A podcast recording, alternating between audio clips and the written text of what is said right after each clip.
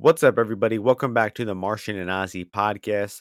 This week, we're going to be talking about the UFC 296 pay per view going down this weekend from Las Vegas. Leon Edwards versus Colby Covington, and in the co main event, a rematch for the flyweight championship between Alexandre Pantoja and Brandon Royval. It also marks our 100th episode where I'm joined by my man Ozzy to discuss these fights. And uh, you know, it's been a pleasure having my man with me along uh, this road, uh, along this long and and uh, fortuitous road at times. Uh, but yeah, he's definitely you know elevated the podcast, brought a lot of uh, new viewers to the forefront. So I appreciate him for that. And I'm joined by him once again here for the 100th time. How we doing this week, my man? Hola, amigos. The century mark I saved you guys from those long, ominous uh, monologues of one Pennsylvania resident, John Martian.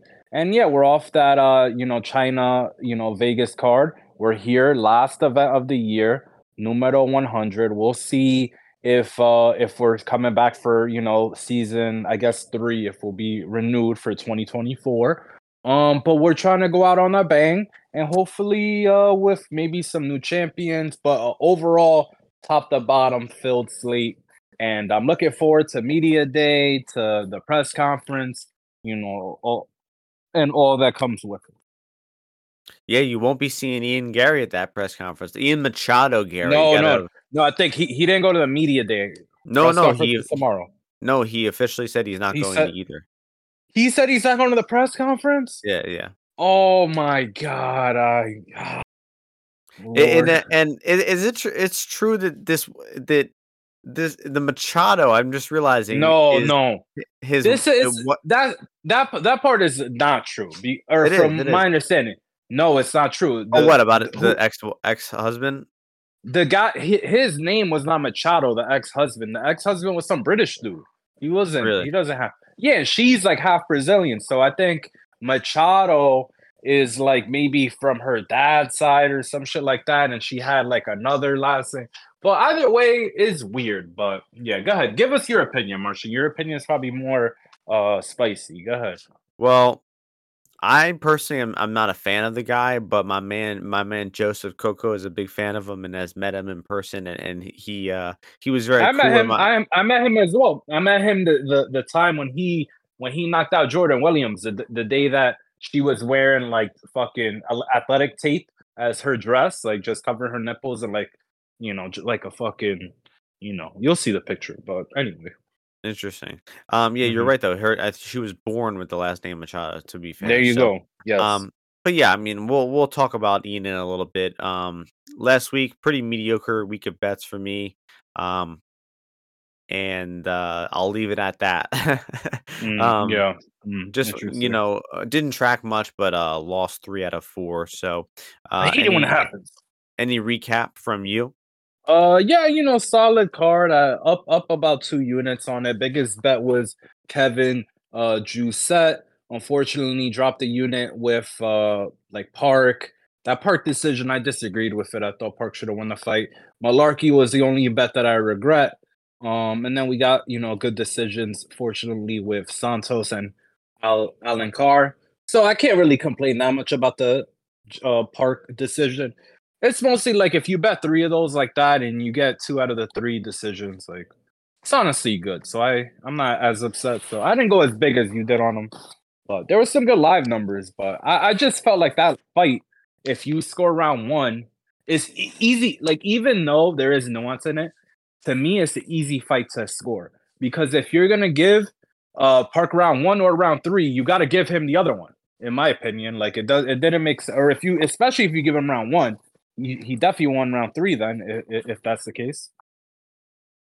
And yeah, that was not the case on the on on the final scorecard. That was uh one of the guys gave fucking Muniz round one, uh, two and three. That shit makes no sense.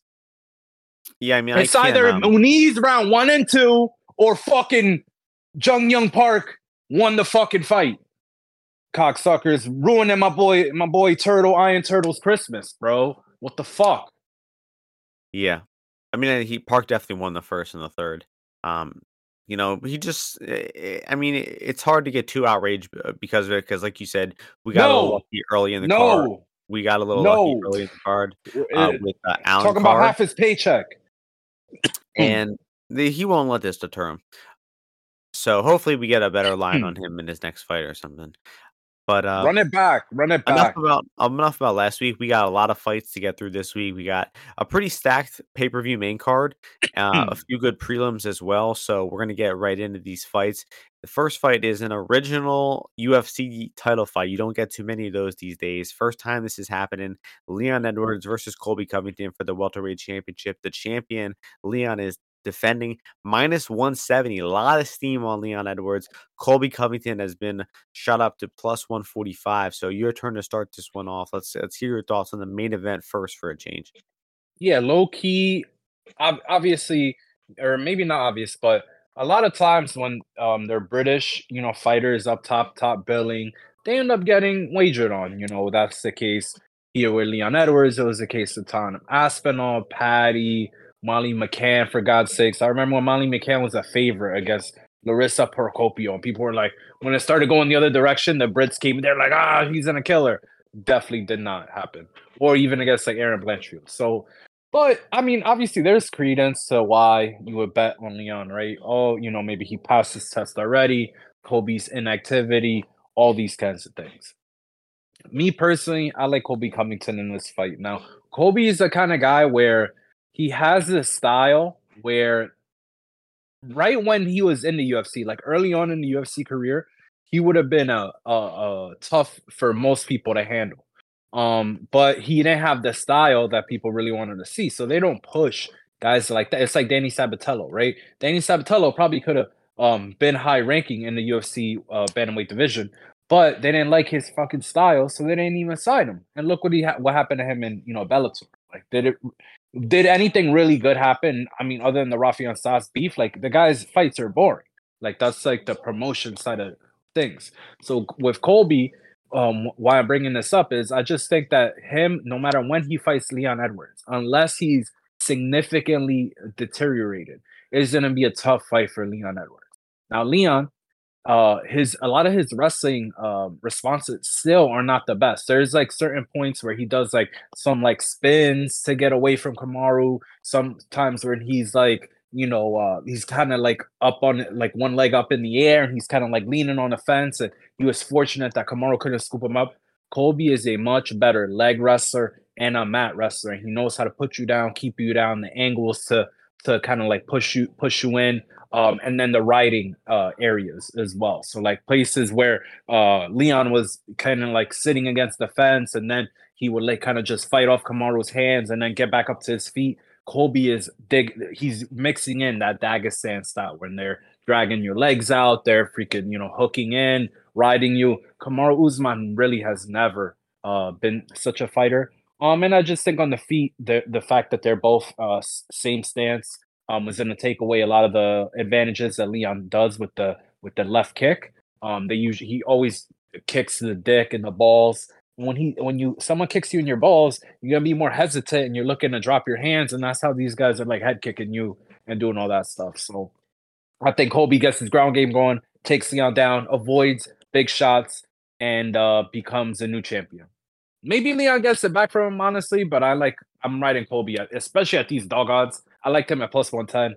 I'll eat him. I'll take him all day at 145. Let's go. And new. 110, Dan, that's some big time negative uh, CLV there, but you know, oftentimes that doesn't matter in this here game of ours.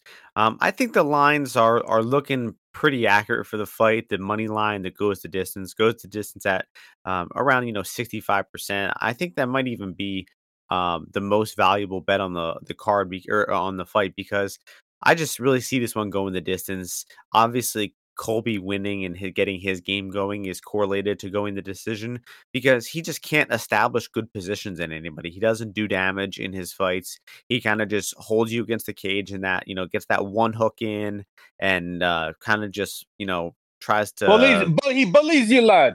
And we're gonna bully him. Yeah, well, by, by land, yeah, like a like a chi- uh, a schoolyard bully, like putting you in like a headlock and giving you like a noogie or something. Um, that's kind of his fighting style. Um, so he gets that you. one, he gets that one hook in and just does that like shit where he attempts like he's going for a rear naked choke. And I mean, I don't, I get that the number is it, it to some is enticing. I get that people don't like Leon, but um, Colby, you know, humping his way to a one-legged decision riding victory sounds absolutely horrible uh to me so I- i'll definitely be cheering for leon i hope he wins the fight and just going back and rewatching that usman fight man really impressive how he dealt with the defensive grappling there and in the first fight way back in the day he showed some signs of being able to escape the second fight in utah he didn't really uh, escape any positions on the ground there he was just constantly pinned against the fence taken down and then the third fight, you just saw him stuff takedowns, get up from takedowns, you know, uh, get pushed against the fence for a little bit, and then he dug under hooks and you know got off the fence. And I just thought it was really impressive how every time Usman pinned him to the fence or took him down briefly, he was right back up and he was separating back in distance, you know, 30, 45 seconds later. So I just think that his defensive grappling has been really, you know, um, sharply tuned. Uh, and I think that it's going to translate well to this fight because I, I rate Usman as a better fighter and wrestler. So I think that he's, you know, very well equipped to deal with that style again here in Colby. And his his strikes just look on point there. Those knees up the middle, the body kicks from the southpaw stance were really sharp. And um, you know, I, I I think both of these guys' style is like inherently a little close rounded, you know, like Colby, he doesn't do damage. So like his rounds are going to be controlling. So that doesn't give him a big round margin. And then Leon might spend his back to the fence for some of these rounds and then separate and land some strikes, but not like the most devastating strikes. He doesn't throw a ton of punches to the head. He does a lot of body work. So I think both these guys have uh, the ability to have like close rounds. So I just see this one being a fairly competitive decision that Leon just lands the better strikes, escapes positions at key times, uh, and uses his, you know, uh, his recency, the fact that the guy's actually been fighting. You know, he's put in 10 rounds since Colby's last fought, almost two years since Colby fought. His last wins, Masvidal, Woodley, Robbie Lawler. I mean, none of those guys even still fight in the UFC. The last- Legends, the last legends, three time- the la- legends, the three last time, legends, well, no, Woodley's three not a legend. legends. Um, Willie and is a legend. No, Well, he is a um, legend. He's got more defenses than the Leon. He's Lawler, got more the. Lawler fight, it, the Lawler fight was actually, you know, I think is still impressive Legend. in retrospect. But those other two fights, I think, mean very little. Um, and the the really the last time he beat an active fighter was RDA back uh, five and a half years ago. Um, who's a career lightweight as well. So Perfect, Um, perfect. yeah, now he's gonna be now he's gonna be Leon Edwards. What are they gonna be- say now? Leon, Leon. What are they gonna say after he does that? By uh 49 46 on one card and then two 48 47s for Leon. So There's no way that Leon's gonna be winning two uh, a championship round here. It's not happening. So that's going to bring us to the co-main event, the flyweight rematch between Alexander Pantoja, Brandon Royval. Odds for this one: Toja minus one ninety, Royval plus one sixty. Their first fight, a good one, competitive at times, um, but uh, you know, Pantoja was able to take Royval down early. Royval did a good job avoiding uh, Pantoja getting the hooks in. You know, he was just constantly moving and, and scrambling on bottom They get back to the feet. And- And Royval is landing some strikes, you know, uh, pumping out volume, throwing some good hands to the head and body. They looked to make Pantoja uncomfortable. Pantoja was retreating. He was getting hit. His body language looked bad. But then he would also fire back a big right hand. And because Royval has terrible boxing defense, he was getting tagged and hit by those punches, and, and they were Mhm. affecting him. And then in the Mhm. second round, where I remember the odds vividly, that the Royval was a minus 190 favorite going into the second Mm. round.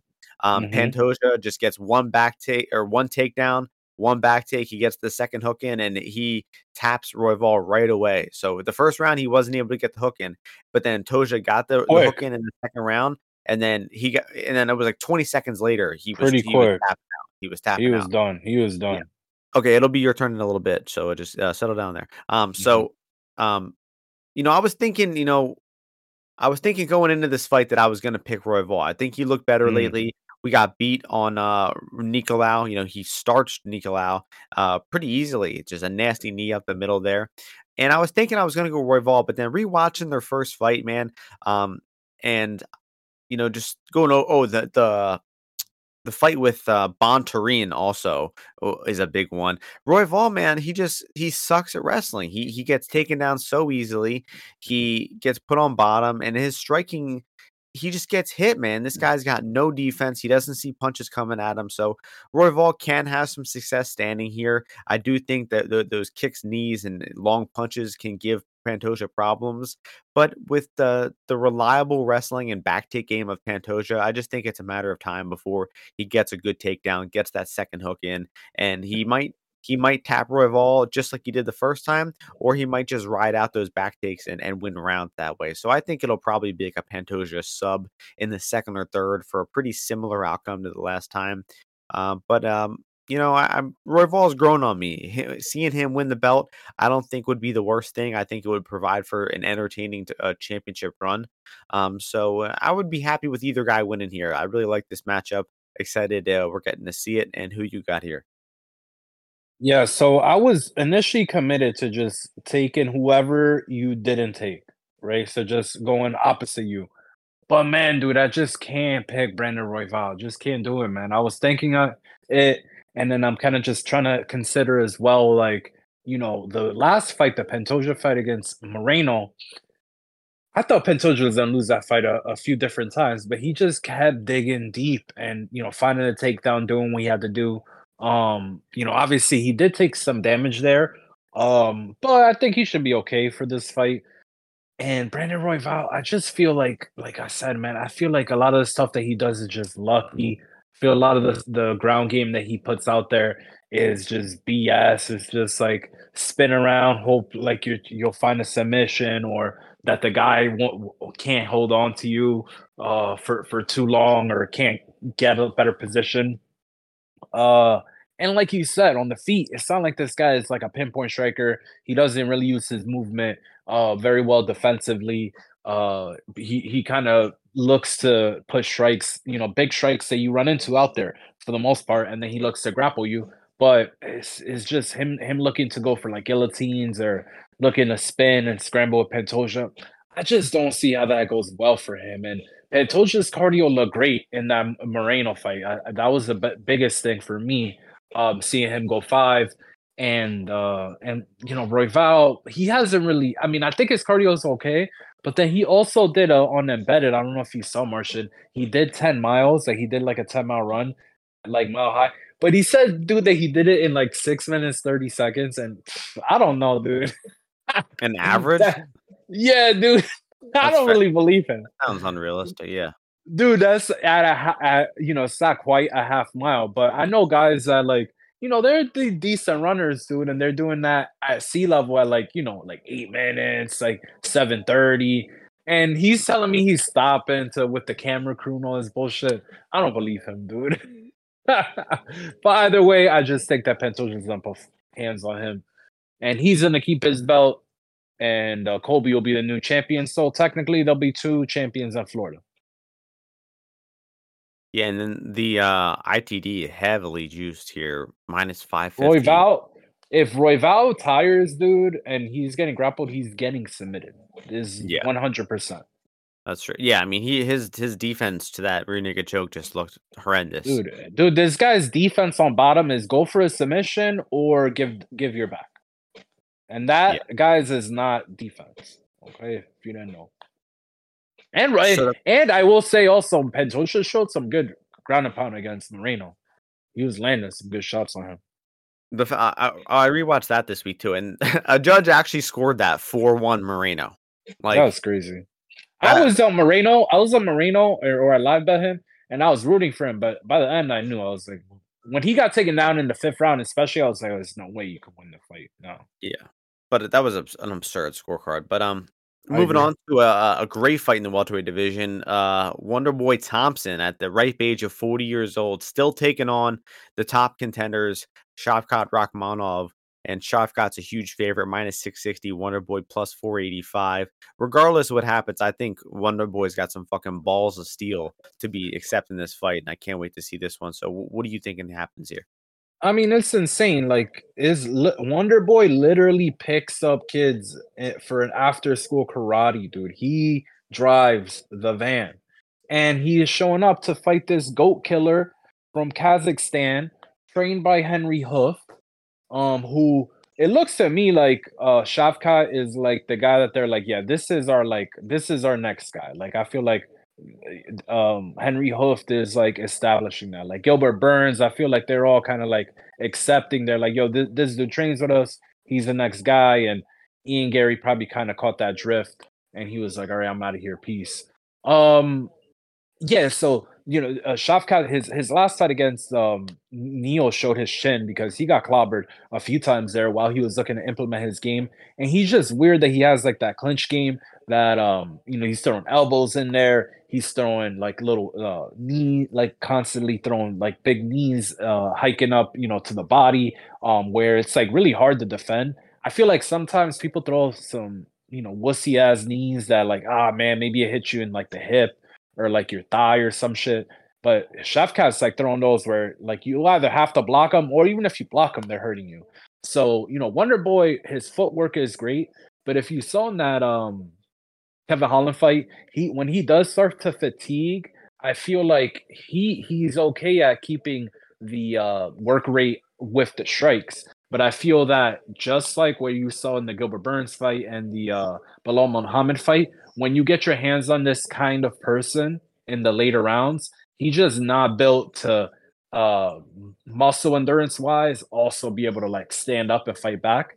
So I feel that maybe we see some big strikes exchange in round one, but when round two and round three comes in, I feel that there will be some kind of clinch exchanges where Shavkat will drag him down and look to put some ground and pound or uh, finish a submission on him, and I think that will happen. So your pick is late two three sub or something. My like pick is like round two uh, submission for Shav Yeah, I, I, see the fight in a pretty similar way, and um, you know, I'm just really impressed with Shavkat. I had a lot of questions about the guy going into the Jeff Neal fight, and he somehow managed to answer just about every question. You know, durability looked great, ate some huge punches, cardio looked great. Uh, just some of the more extended areas of a fight that we hadn't seen him in, he looked great. And um, you know, I'm a, I'm a big fan of the guy you were talking about the knees to the body just like he he throws them with yeah like some incredible intent and like you just see when guys tie up i mean he he rips those knees to the body he threw so many elbows versus jeff neal and uh I mean, the guy is just, he's good at, at distance. He's good in the clinch. He could take you down and submit you. I mean, this guy just seems like he's going to be an absolute problem. And I can't wait to see where he goes. And I think Wonder Boy will, you know, uh, like, like I just totally agree with what you said. Wonder Boy was probably going to land some. They're going to exchange in round one. But then once Shavkat starts going to that clinch and ripping those knees to the body and maybe mixing in some takedowns, I think he will start to look like the minus 600 favorite at times. And I'm just about to look up these lines um, for the for the sub here. Uh, sub two or three plus 360 for for for Shavkat. So I don't think that's the the greatest line, but um, yeah, I mean, I think Shavkat will uh, will win the fight. I think it probably will be by finish, but where the line is at minus 235, 70% for a finish here. I mean, how many times has Wonder Boy been finished in his career? Like w- once or twice? Um, once he Pettis, got knocked out. Pettis, Pettis yeah, that's Pettis. the only one. So the only time he's ever been knocked out in in uh, 19 UFC fights is one jumping out of nowhere, huge punch. So I think 70% for Shavkat finish is is pretty overrated. So, um, uh, Ozzy, I'm getting some sort of uh, feedback from you from your microphone. I don't know what what noise you have going in the background, but um, we're moving on to the lightweight division here. We got Tony Ferguson, Paddy Pimblett, Paddy minus 320, Tony plus 260. Um, you know, at one point in time, I was a Tony Ferguson fan, but somewhere along the line, uh, it was before the Gaethje fight. I just knew that he would lose that fight, and um, you know, ever since then, the guy's you know been looking been looking terrible, been taking damage, and I just decided that I, I want to see Tony hurt in there, and I and I've gotten that wish. I, I I said before the the Michael Chandler fight, I said that everyone in the surrounding rows around the ring should bring their baseball gloves so they can catch Tony's head when it gets decapitated, and that's exactly what happened. I mean, that's as, about as close to a dead body as we've ever seen in the octagon, and I just love that. And Paddy Paddy Pimblett stinks, and this guy is not really good at anything. But I hope he he puts a beating on Tony here. And I just want to remind you guys that uh, I, I I put a link on Twitter about this about a month ago. But if you Google um, Tony Ferguson wife, uh, I don't know, domestic violence or something like that. He didn't exactly, you know, hit his wife or anything, but this guy was totally schizophrenic almost five years ago. I'm talking like hearing wires in the wall, thinking people were coming after him. He was like waking up his family in the middle of the night and being like, We got to go. They're coming for us. And then he would drive them hours and hours away in the middle of the night and shit like that. And that was four years ago, guy, or four or five years ago. And sounds then, like quality time. You sound yeah. like you want to spend time with his family. yeah, it's just his version of like an impromptu road trip. Um, yeah. But I mean, just just think if this guy was schizophrenic five years ago and he's gotten knocked out several times and taken all these beatings and gotten hit in the head a hundred times. Martian, Martian, he's doing Hell Week with David Goggins. We know that's another crazy. thing. That's, that's we know he's crazy. Yeah. You telling us the obvious. That's the thing well, is, how, okay. th- it's gonna help him. How is he gonna defeat Paddy Pimblett? He's not. He he's incapable of, of stringing together any coherent uh offense or game plan, or he might have a moment like he had a moment where he knocked down for uh Chandler, and then he had a moment where he knocked down Bobby Green. What did he do with it? He did fucking nothing. He has no idea how to follow up anymore. Like he he he's truly lost out there. He is truly.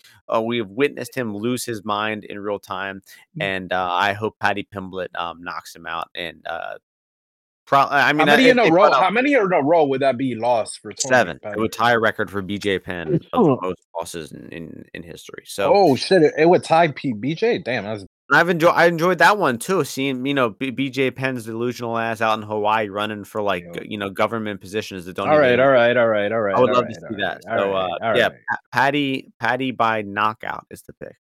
Sounds good.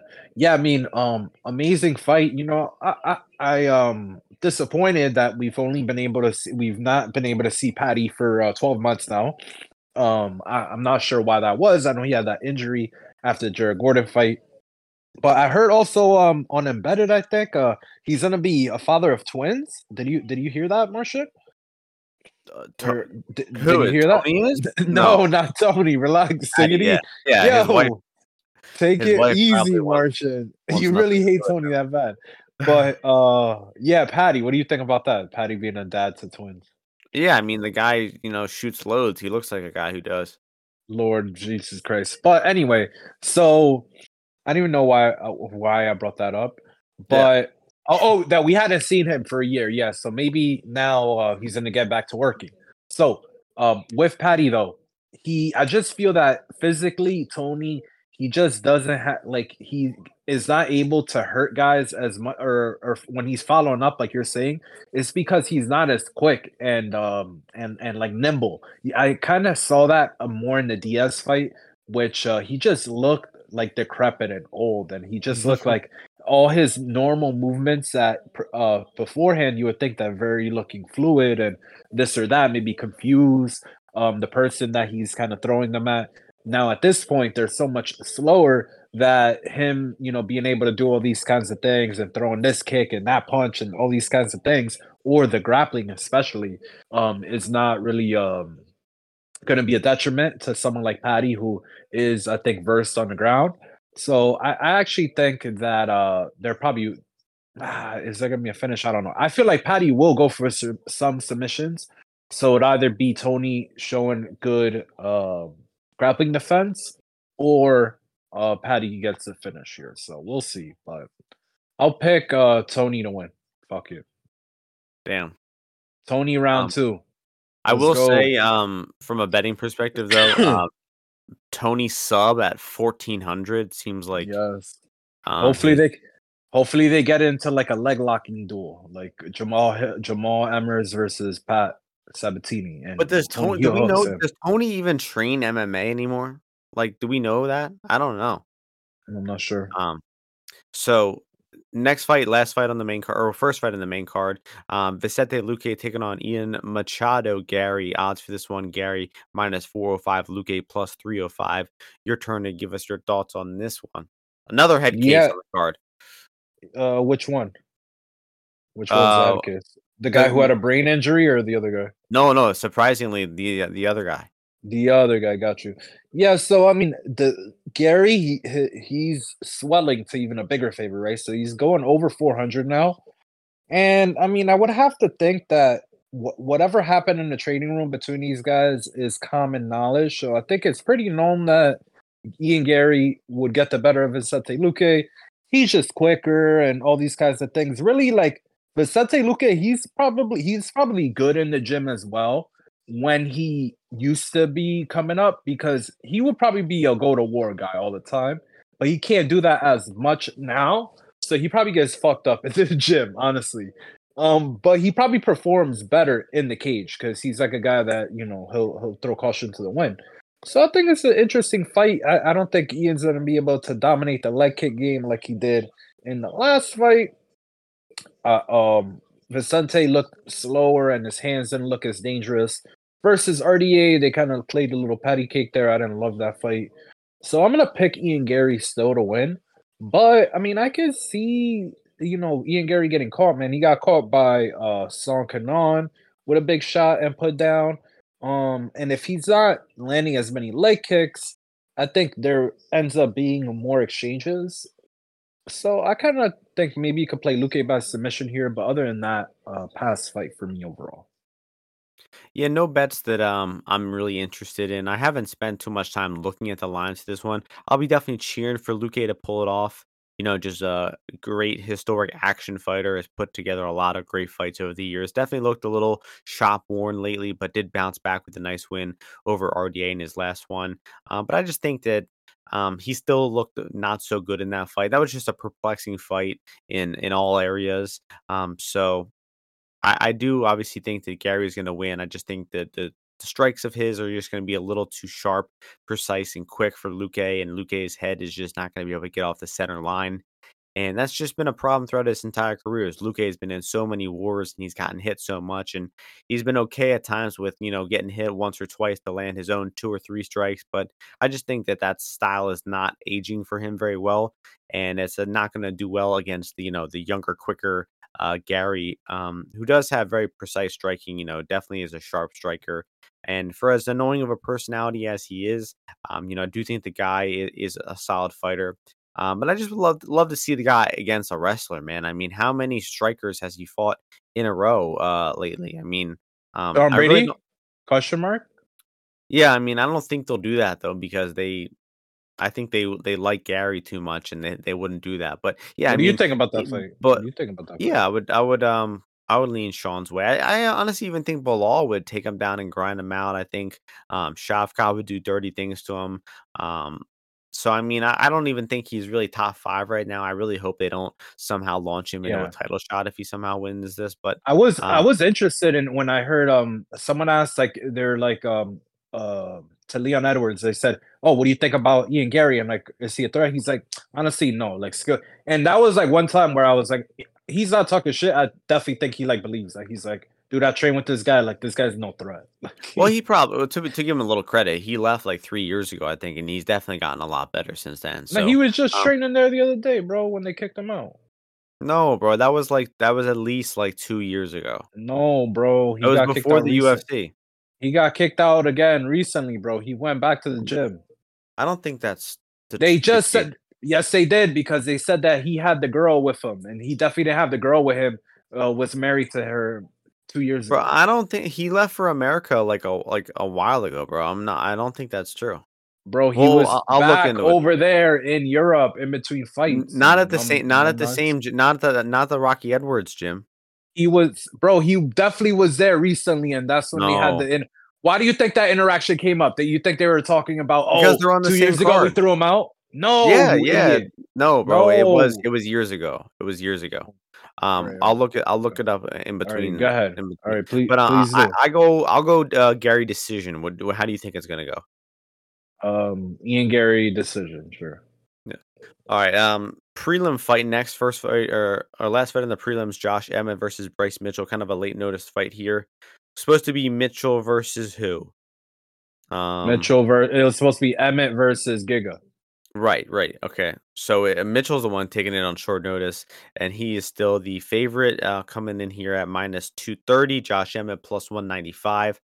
Um, you know, I bet against Mitchell in the last one with Ige. I, I, I don't regret that bet at all. I think it was, you know, a razor close fight that Bryce Mitchell really pulled away at, at key times of the fight. But Ige was doing well. He was landing big shots. He, he was um, busting them up on the feet because Mitchell's boxing defense is not very good. And as long as this stays on the feet, you know, Emmett probably will give him some trouble. But I just think Bryce is going to find a way to get the fight to the floor at opportunistic times, just like he did last time. I mean, that that that takedown that he landed in round two versus Dan Ige was incredible. I remember him being like a plus 250 dog live, and then he gets that one body lock takedown, lands right in the mount, and then he, boom, he was a huge favorite. He totally, you know, saved the fight for him at that key moment, and you know it was impressive. As much as I, I am not a fan of the guy, um, I do think he'll he'll land some takedowns here. Um, but you know, short notice, uh, you know, near 70% favorite over a, a stud like Emmett, who uh, comes from a wrestling background, who has had pretty good takedown defense, and you know, is a, a good boxer with heavy hands. Um, I definitely think it's it's Emmett or pass here, um, but I will not get around to a bet. But I wish Emmett the best, and I hope he knocks Bryce's head off. So, what are your thoughts here? Hmm. Interesting. So, this is one fight where I can confirm how action on the Bryce Mitchell side. So it was at it opened like minus like 150, 60, something like that. Went down 40 range and then taking off like a rocket ship.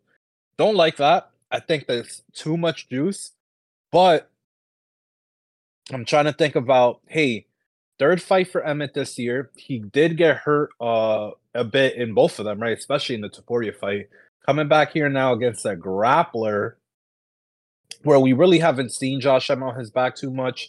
Um, I think he exchanged some po- positions with Dan Ige, um, Bektic, uh, or no, Bektic didn't get in on his legs, but that was mostly it. He's been mostly the best wrestler, better wrestler, able to stay up on the feet. Um, but his speed, I think, looked regressed in both the Yair fight and the Topuria fight. And honestly, the way that he got triangled against Yair looked pretty pathetic.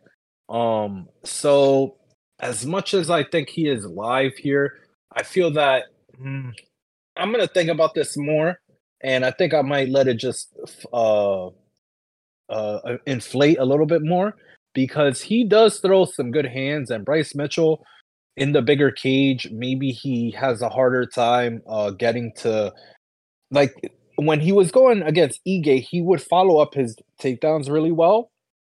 But I feel like if he had to do the initial takedown part more times, he might get fatigued on doing that and then get hit by a better striker than Ige and what I would consider Emmett. So I'm leaning towards the Emmett pick or a Emmett bet, but I haven't gotten there yet. Yeah, well, I mean, who was the last guy who really tried to take Emmett down? Um, Nurstock or um or uh, Dan Ige tried. Topuria landed three takedowns, three of three. Didn't only control them for three minutes. Yeah, Ige, I think he did well dealing with the takedowns versus Ige. Um, but yeah, he hasn't fought many wrestlers in his run, and it's been a while. So I feel like it's it's kind of un, un unknown how Josh Emmett's takedown defense is going to look. But that's a good point about him t- taking a lot of damage this year. I mean, Topuria beat the living shit out of him in that fight, and that was less than six months ago. So, um, enough about that one. We're moving on to women's fight. First one for us, uh, bantamweight division: Irene Aldana, Karol Rosa, uh, and we have Aldana here as the favorite, minus 185. Rosa plus 160. Give us your thoughts on the first women's fight on the card. Banger, right? Mexico versus uh, Brazil. Heated rivalry. And in this rivalry, I will be going on the side of Karol. Who, Marcia? Hosa. Karol Hosa. So going Karol Hosa here. In my opinion, you know, obviously she's objectively the younger girl. She has the better ground game, in my opinion. Better MMA game overall, more fight experience, has been more active. Um, and you know, just a volume. Just after seeing Irene Aldana's last fight, it just it was just a stupid fight. It, she should have even been there, but she just didn't really do anything. And Karol Rosa, she does a lot of things, not that well, but she just keeps doing stuff. Like this girl um, won't stop. I think even though she and and she's shown a good chin. Like you know, she gets hit, and Irene Aldana, she's got some power, but Rosa's never been finished by knockout. Is women's MMA. She's 11 and three in decisions. She's born in uh, 1994, so she, you know her birthday's in two weeks. Um, I feel a lot of good energy going towards the Karol Rosa side, and uh, hopefully both these women make weight because Karol Rosa's last fight was at 145, I believe. Um, but yeah, I like her. So as an underdog, I'm we're definitely I'm definitely riding with her. Um, to uh, retreat a little bit, I can't find a definitive answer, but I, am leaning towards you being right about um, Garry training at um, Edwards Gym more recently That's right. expected. That's right. So, That's right. um, not confirming it, but I believe you are right. Um, okay. so I also will be on the Rosa side here. Um, slow starter. I could Keep see agreeing with me. Keep I could agreeing with me. see. I could see Aldana landing some strikes early on because Hosa. I mean, she just um, had a slow start versus uh, Kunitskaya.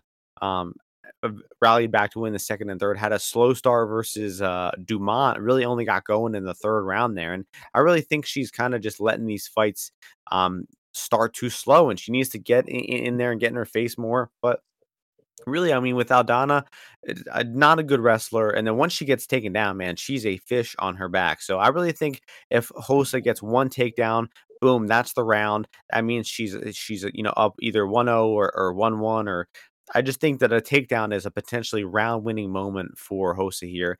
And I think that she's not going to be watch totally... the up kick to the liver. Just watch right, the exactly. up kick. That that that's the shot that uh that saved her. That, that basically got her a title shot. She was one one minute away from being uh 29-28 by Macy Chiasson. Lands an up kick to the liver, gets a title shot. That's women's MMA for you. So Good I don't think I don't think Rosa will be um you know out of the fight when it's standing. I think she'll be outmatched, but I just think she needs to get in Aldana's face, spam some strikes, try to get this fight to the cage and land a fucking takedown. I really think it's as simple as you know going for takedowns. And if uh, if Rosa comes in with the right game plan to to wrestle, I think she's gonna look like the side easily. So smaller bet for me, only three quarters of a unit, but I'm in on Rosa here. That's going to take go. us to the next fight uh, in the bantamweight division, men's division. Former champion Cody Garbrandt taking on Brian Boom Kelleher. Odds for this one Garbrandt minus 190, Kelleher plus 165. So Garbrandt did get back in the win column in his last fight versus Trevin Jones. Very measured, boring approach where he was just uh you know, retreating a lot. He was sticking and moving. He seemed to be finally aware that his chin is terrible. He needs to stop exchanging in the pocket. And it for uh, the first time in years, he showed um like he had like a decent game plan and he fought um, okay. But then in the third round, I mean, he just was running away, not really doing much. Um, eventually got taken down by uh, by Trevin Jones there and, and lost. He almost got pounded out, dude. He almost Yeah. got pounded out by Trevin Jones. It just made me think that if Jones upped the aggression early in that fight, he really could have taken that one. And I think Brian Kelleher is going to do a little bit better than that. I think he's going to throw more punches than Trevin Jones did. I think he's going to possibly look to take the fight to the floor uh, more often than, than Jones did. And, you know, Cody comes from a wrestling background and did at one point have good takedown defense, but it certainly didn't look like it versus uh, Trevin Jones in that one takedown we saw. So I think Boom just needs to be active in there, kind of similar to Rosa, man. Just get in there, don't be scared, and and let your opponent, you know, lands just the, the better strikes and outbox you. Just make it ugly, throw a lot of punches, mix in some takedowns, and you know, try to win the fight on activity. Um, so with Cody, also um looking to jab and run away a little bit more, the no scorecards prop seems good for Kelleher here because I, I don't think that I don't think that Cody's like looking to sit down on his punches. at- at Ooh, in that, I would love to. Come on, come on, please. Come on, Martian. That's what we want to see, dude. We want to see Pedro Munhoz basically, uh, Cody Garbrandt Yeah, right here. That That's that what we was good. We need a That's yeah. So boom, boom, boom. No scorecards, and I, I'm in for boom money line uh, for one unit too. I want these. These this this might be combined the shortest uh reach uh of a of a men's MMA fight ever, right? Uh, there's no that one dude. That one dude in flyweight has like a 59 inch reach or something, doesn't he? Oh some damn. some short armed little Jesus Aguilar, the guy's name I think is. Yeah, but, uh, and, and, and Ross and Shannon Ross. Yeah, yeah, oh, yeah. Oh, oh, I'm, oh, it's my turn. Yeah, yeah, yeah. Oh, okay. Um, yeah, I don't. I'm not really sure about this fight honestly because I didn't look into um what Boom Kelleher's been doing since he got uh got the surgery and then you know where where he trained at. Um, that would be not that it's super important to me, but I'm I'm just curious. Was he training in you know around here in New York? Was he did he go somewhere else where he did the rehab afterwards and you know something like that? Um, but Cody, I just I don't like I don't like what I've seen from Cody Garbrandt. He moves uh, a lot a lot worse. He doesn't really have uh, a lot of offense in kind of like the in between areas, and he's like very much slanted and tilted towards uh, basically brawling. And when he's not brawling, I don't really think he's that effective of a fighter. Um, so I want to see that, dude. So this is gonna be my just observed fight of the night.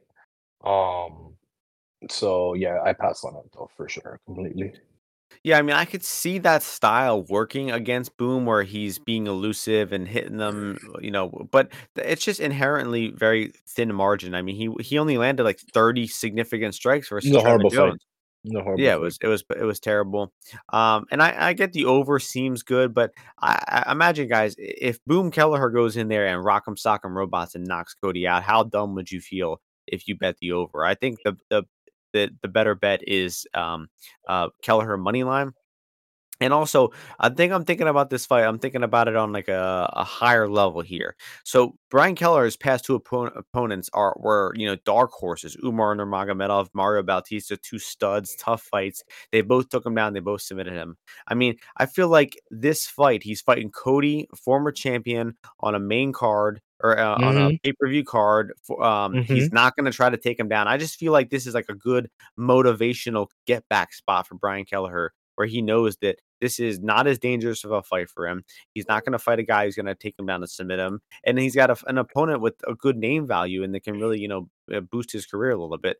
Um, so inside uh, the um distance, Brian Kelleher. Yeah, I hope. I think. Uh, yeah, knockout.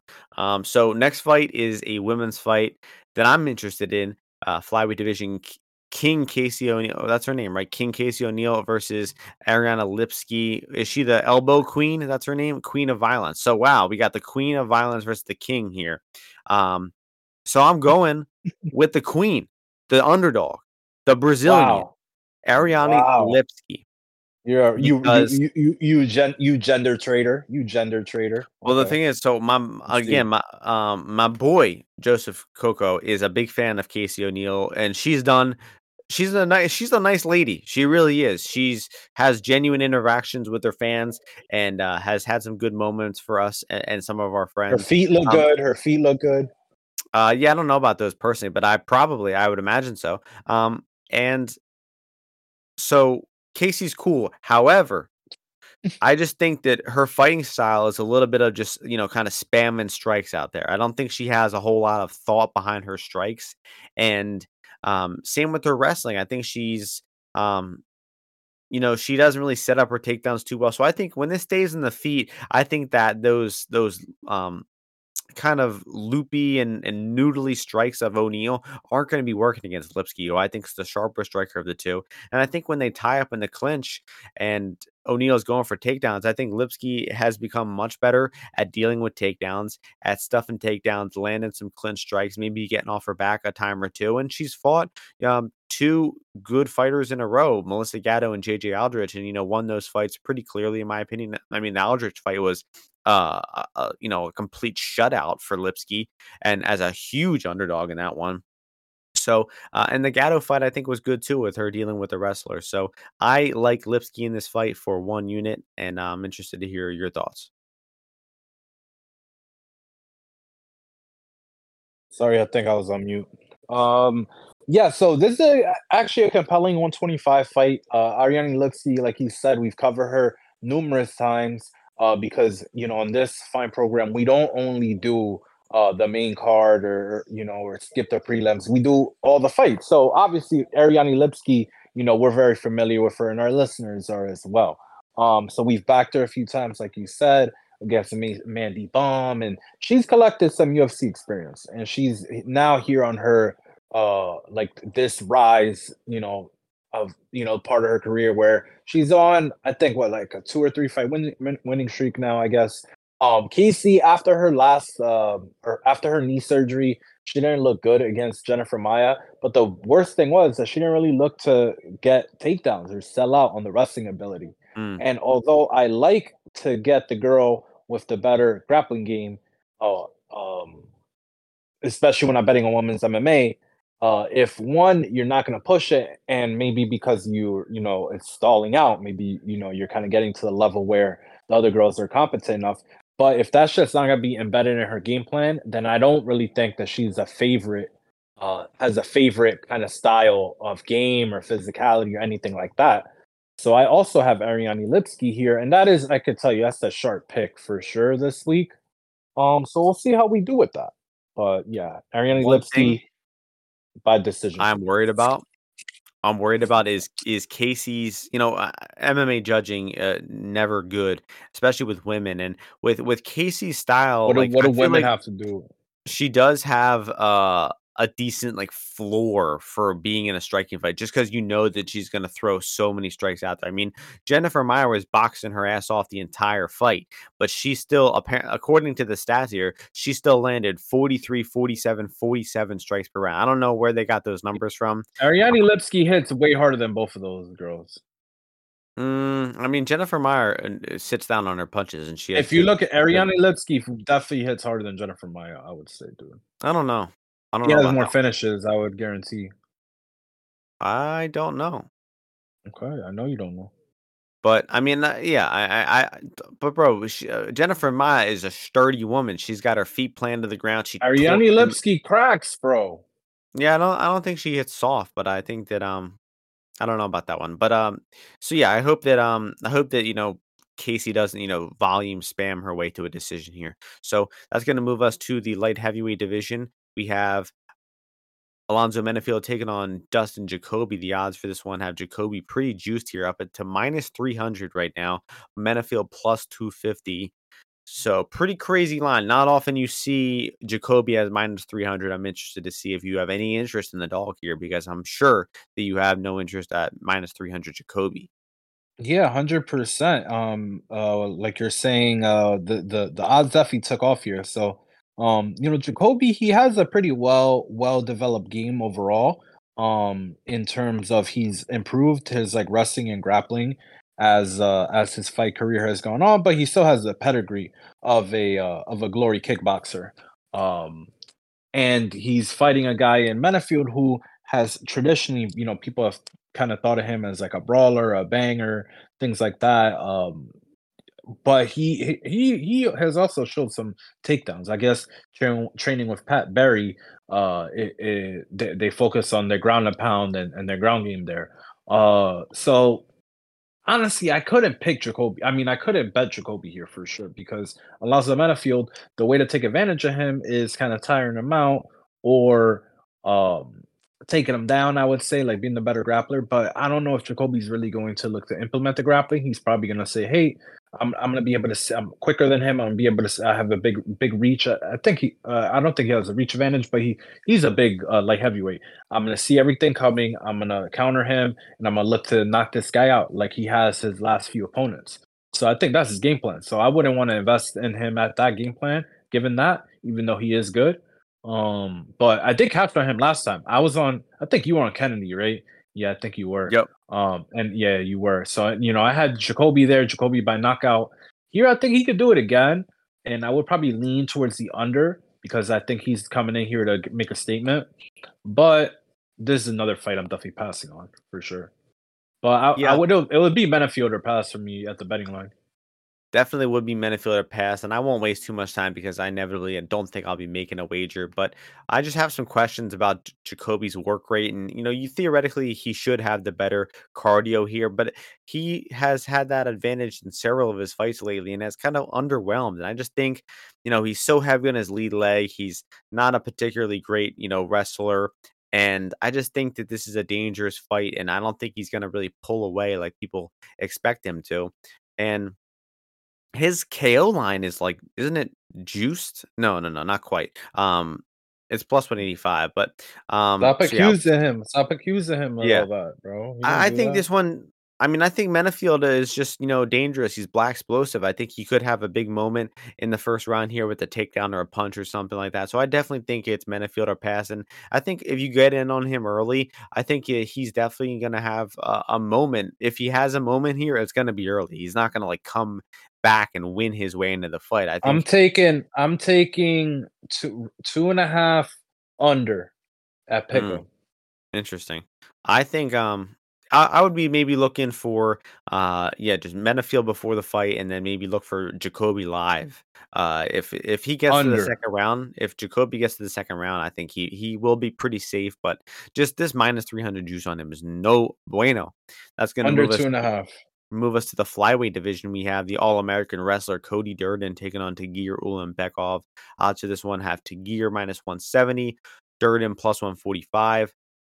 I got my boy Cody Durden here. Um, you know, this guy is just perennially underrated. I think he's won what three straight fights in a row as a dog. Yeah, pretty, pretty. I mean, and the JP Buys fight was uh, a pick 'em. So I just think this guy is underrated in the market and consistently, you know, three unanimous decisions and a knockout. Three of those is a dog.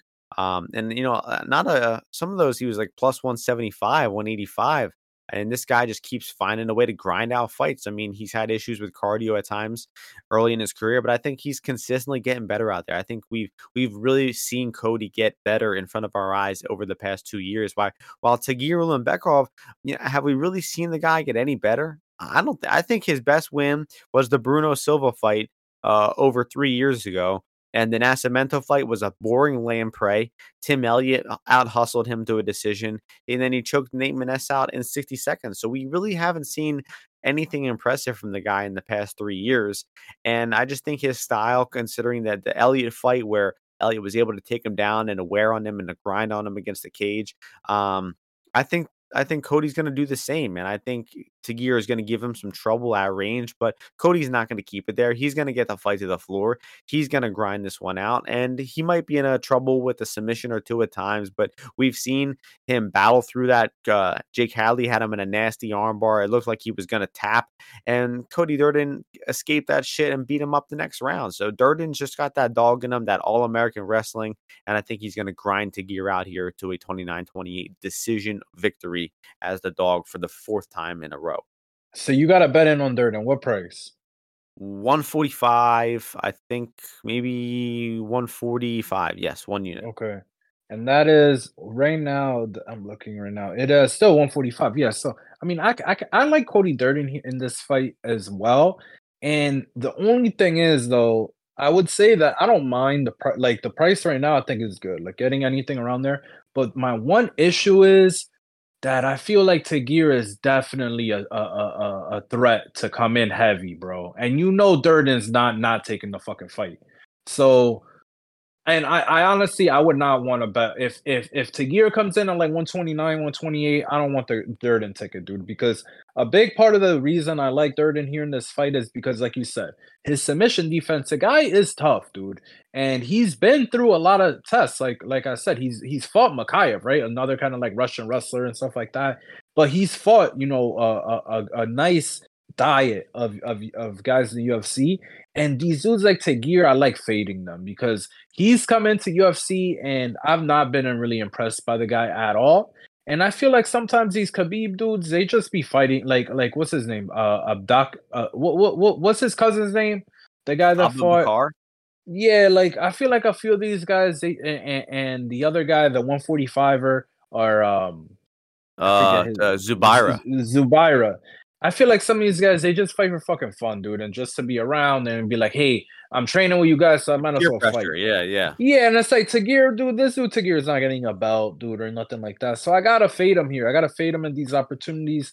But I just don't like the fact that I think he's gonna come cheating in here because I think he's weak in these third rounds. And and, and my boy Cody, he be building. He builds on in these fights. He, he he looks better in the second and third rounds. And he's hitting his stride. So I'm riding with Cody Durden as well. I think didn't he win the third versus Elliott, and then he he dropped the first two, uh, if I'm correct. Um, I don't know. I, Okay. pretty sure. I'm pretty sure. But um, let's see. Yeah, Elliott won the first two unanimous. Um, that was fun to see to to see Khabib pissed off about that decision. Um, next one, featherweight fight here. One of my favorite fighters in the roster, Andre Touchy Fili, taking on Lucas Almeida. Odds for this one have Andre minus one seventy, Almeida plus one forty five. Your turn to start this one off. Um, given so this is a fight given, excuse me, given the la it's like a fresh matchup because Lucas Almeida, even though he came off contender, excuse me, he fought uh Trizano and then um Pat, two very different fighters. I would say that Fili is more like Trizano, but more experience, has like that sharp jab. I'm not confident enough in Fili to lay the chalk on him, but I would just think that this fight ends up being competitive. Fili is a lot older. He's taken a lot more punches of late and stuff like that. You got knocked out by Brito. So I wouldn't really want to invest in him at chalk, and I don't really have an opinion on the uh, total either. What do you think? I like this fight. Um, I think it's a, a tough fight for Fili, but it's going to test him and it's going to produce an entertaining fight. You know, um, it's a shame that the the the fight of the night awards and everything typically go to like whatever is the best fight in the main card because I think this one's got um, you know fight of the night potential. These guys are gonna you know box each other's faces off in the first round, and I'm worried about Fili in the first round because he's been getting clocked lately. Wood dropped him in the first round. Brito knocked him out in the first round and I just feel that Almeida's style, this guy is absolutely uncorking left hooks. I mean, he throws 110% power in all his shots. And I think that's a little bit of his detriment because I think that once that those big bursts of power kind of uh, go away, he he doesn't really know how to fight at more of a measured pace. And I think that if Almeida is is not able to knock out Fili in the first round here, if he gets to the second and third round, I think Fili's going to take over on experience. I mean, the difference in UFC experience is is is crazy here. I mean, I would I would I don't know the exact number, but I would bet that Andre Fili's got three hours in the UFC cage compared to Almeida, who's maybe barely got 30 minutes, right? Yeah, that less than 30 minutes. Even if you count his uh his Zellhuber decision fight, um, we're still, you know, talking barely barely 30 minutes in the UFC cage. So uh, I could see this one being, uh, you know, a wild competitive banger early on. I could see Almeida landing that left hook and maybe giving Fili some trouble. But I think inevitably Fili will weather the storm, make it out of that first round, and then use his experience uh, to take this one into the deep waters and uh, to take over late. Also, the take, I mean, Lucas Almeida is just a bad defensive wrestler, and Fili has an explosive double leg takedown. He doesn't keep opponents down often. Um, but he does know how to time a good takedown at important times of the fight. So if Almeida is really swarming him, you will see him go to that double leg takedown. You know, you saw that in the Sodiq Yusuff fight when they were banging it out at times in that fight. We saw Andre Fili explode with a double leg takedown and kind of relieve the pressure a little bit at times and allow him to reset and to you know get back into his rhythm. So uh, I, I think that Fili's jab, his head kick, his leg kicks uh, will will take over here. I just think he's the sharper, more precise and direct striker of the two, and that will will win him the fight in the long run. So look for Andre Fili live. Almeida's best moment will be in round one, and I'll be looking to jump in on Fili's live number here. Next fight is a heavyweight fight between Shamil Gaziev making his UFC debut, taking on Martin Buddy Buday here in the heavyweight division. The odds for this one Buday minus 135, Gaziev minus or excuse me, plus 115. So all the action is coming in on Gaziev here. Uh, Buday was minus 185, I believe, to start fight week. And steady action on Gaziev here. I'm on um, Buddy, man. I, I, think that we have a much, much better idea of the quality fighter uh, Buddy is than vice versa here. I mean, we've seen Buddy put in uh, multiple decisions in the UFC, fought in a different level of, of competition. We've seen him fight some bums. We've seen him fight some okay guys. Uh, he hasn't really fought anybody uh, really good yet, but I'm not convinced at all that Gaziev is good. I mean, if you look Gaziev's record, um, he's fought you know two uh, two or three decent opponents. Uh, you know, Krill, uh, Darko, Velasco, but a lot of his other wins are over complete cans. And the Krill fight, he took him down in round one.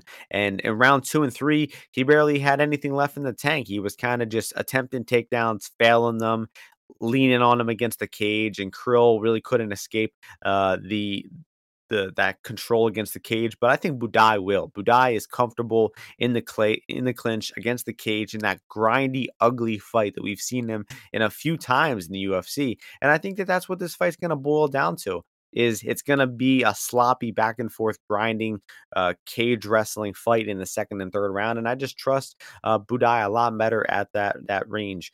And you know, Gaziev's punches, man, these guys are weird. I mean, he his hands, it seems like they never go above like his pecs, like his shoulders. Like his hands are never at his chin. He's just throwing these punches from the hip, and his hands are coming right back down to his hip. He, just really, really weird striking style of Gaziev. So uh, I think this guy's a gasser. I think that in the second and third round, Buday's got the much better cardio and pace, much more proven of the two. And I think that um, outside of a round one finish, the Gaziev's drawn pretty thin here. So if I were Gaziev, I would go for it in round one and try to score a knockout because I think a longer fight will not favor him and he will lose that one. So, yeah, interested to hear your thoughts on Best the bet.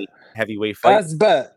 Best bet. Yeah, I'm, I'm in on Martin him. Minus 140 minus 143 for me. So, Mar- Martin Bu- Buddy Buddha. Buddy fights, we bet on Buddy.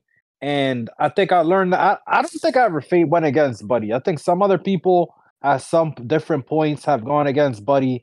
But now people know after his last performance, after his you know finishes, and just when you think about the heavyweight, when you see Buddy Buday compete, and then you think about the heavyweight division, you come to a chilling, gripping fact that Buddy Buday is a fucking problem.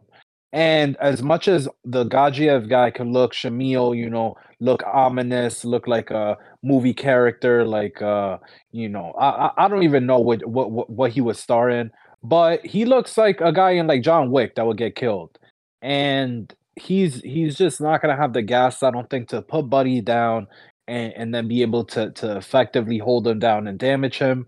And then as Buddy uh his his world class cardio is gonna shine through. Um he's his his engine will only be uh further showcased by how how uh, much slower uh Shamil uh will will be getting and uh we might pick up a late finish here as well. So um but the money line I, I I'm going minus 135 on Buddy Buday. Should be easy victory honestly. And uh yeah, let's let's get some inside the distance hopefully. yeah, the round two, 600, round three, 800, not too good. Hopefully, those open up a little bit better on FanDuel in the coming um the coming days. Best bet of the night, Buddy Buday. Gaziev looks like like a, a bouncer at like a club who like uh like knocks out like smaller drunk guys and like like gives them He brain damage. he reminds me of like a guy that will be on Barry. Now that's what like one of Mm, those. yeah, know, there you go. That's like a good you one. know the Like the Chechens, this yeah, or yeah. that. Yes, exactly, bro. That's Like good- one of the uncles or some shit like that. That's what he looks like. I love that. And Bu- and Buddy just looks like a nice guy. Looks like a guy Oh, who would man. be making like you know cabbage and pierogies on on the side of the Buddy, road. Buddy is low key athletic too. He is low key athletic. And the last fight on the card, uh Queen's own Randy Brown kicking off the, the UFC card. I mean, the guy's got like 15 UFC fights, and they're still making him kick off the UFC card. Uh, in the That's welterweight division. Randy Brown versus Muslim Salikov. Odds for this one: Rude Boy minus 260 with uh, what's this guy like the Kung Fu Karate Master or something? The, yeah, the king of kung fu, I think. That's a good Yeah. nickname. Um, uh, he is the dog at plus 220. So, um, your turn to start this one off. Last fight on the card for us. Yeah, pretty high level fight, even though it's like like you said, the first fight of the night. Randy Brown's grown up not grown up in UFC, right? He went to do Ring of Combat, but a lot of his professional experiences coming to UFC. He's he's proven to be, you know, a tough, tough out. He's well rounded. Um, he's you know got a long that long jab, long attributes, and he's continues uh, to get better. He's training now. I know uh, his jujitsu, working on it wi- along with his wrestling, and uh, his his conditioning. I think always looks pretty pretty solid. He puts up a, a good work rate, and I think that he has a lot of tools along with the youth to take out a guy like Muslim Salikov, who I thought looked a lot uh, pretty diminished against Dalby. And apart from a, a landing a big one of his big uh, strikes, which you know the guy is the king of kung fu, and a potent striker and you know r- very very talented. But unless he you know kind of lands one of his big uh, kick spinning kicks or a big right hand on Randy or something like that, I just feel that the jab of Randy will really bother Muslim. Will um he'll he throws the body as well, throws a lot of uh, uh good front kicks and uh, body strikes. Uh, you know, at times I think he put uh, he knocked out brian uh, Barberena, I think, with a with a body kick, uh, uh, teep to the to the body. Um, and yeah, just I just like his overall makeup as a as an MMA fighter. Um, so as long as he can avoid uh, getting hit with a big shot, I think he should sail to victory. Um, and even if you get close to like 250, I, I wouldn't mind him as a parlay piece compared to some other fights on the card. So I like Randy Brown here for sure, though. Yeah, um, you, you brought up a good point uh, before we started recording. You just said "Mm, there's no way Muslim Salikov is getting any better, and that that's completely true. I mean, the guy is 38 years old, right? 39 actually, and there's just no way that this guy is like improving at this rate. He's not getting any better. He's not adding any layers to his game. He is the fighter that he is. And Randy Brown, um, who is, you know, a, a, bit flawed, and I think he's a little bit of an underperformer at times, but uh, the guy still got a much, much higher ceiling and uh, has had a pretty solid UFC career for the most part. Um, you know, six and three, and you know, had some close decisions go his way, but I think he's, you know, got some solid wins on his record, you know. Uh just a lot, a lot, a lot of guys. Pretty much all of his UFC wins, I think, are pretty solid. So, uh, and I, I think he will win this fight here. I would be looking for um, a live bet because the money line too juice for me. I, I don't like it. Uh, maybe Muslim can have a big moment in round one here, and I think that's going to be very correlated to his success because, as you mentioned, the Dalby fight just you know hit a wall, seven eight minutes in that fight. Just uh, same with um, Jing Liang, one round one off Jing Liang. It just it seems like in round two this guy is completely fading, and he just can't fight past you know seven or eight minutes anymore. So I would be looking to fight uh, before the fight. Look to play some sort of round two, round three Brown variant, maybe Brown round two, round three sub, and then uh, maybe look to get in on Brown round one, hoping Muslim has a big moment in the first here. So uh, I think you're pretty on point with everything there. That is going to do it for this card. That is going to do it for this year. We broke down every single card. I think you maybe missed maybe one or two episodes. Um, but, you know, for the most part, we've been breaking down every single fight throughout the entire year, trying to give you guys some good bets, you know, introducing the FMK segment, which, you know, 99% of people except some from some asshole from New Jersey, uh, they, everyone's liking it, you know. Um, so we're gonna wrap things up uh, with one more FMK segment, and uh, that'll be it for the year of 2023 for us, Ozzy. So I got you some lines right off the bat, some enticing bets for you. This this is going to be a, ch- a challenging one for you. Okay, so I'm going to give you three underdogs, three money lines. First things first. Brian Boom Kelleher plus 165. Ariane Queen of Lip- Lipski plus 165 as well. Last but not least, Colby Chaos Covington plus 145. So all three dogs right in the same price range. Give us your thoughts on which one you're effing, Emin, and K in. My bad. My bad. Yeah, I was muted. Yeah, I was. Uh, I was. I wasn't muted, and then I muted myself. Um. So yeah. So I'm gonna the the first one was Brian Kelleher, right? Yeah. Okay. So I'm marry. I'm gonna marry. I'm gonna fuck. Uh, Colby Covington. Lo- I think he's as underdog bet, like him a lot. I think he's gonna he's gonna do his thing, but his main event variance, whatever. I'm gonna marry Ariane Lipski, the queen. Every queen needs a king, and I'm riding that this resurgence from Ariane Lipski straight to the bank. And then I'm gonna kill uh Brian Boom Kelleher. Unfortunately, I don't think he's uh I think he might lo- lose that fight. Anyway, so let me come back right at you, Martian. So First, I'm going to give you Andre Fili minus 170. Secondly, I'm going to give you uh, Martin Buday minus 135. And then last, Karol Rosa plus 160. FMK. Go. Mm, nice. Okay. Well, um, I will be. I, am actually. I, that's a good one. Um, a good one tough, but I I feel good about these ones. I'll be starting things off with Marion the big man, Marion uh Buday.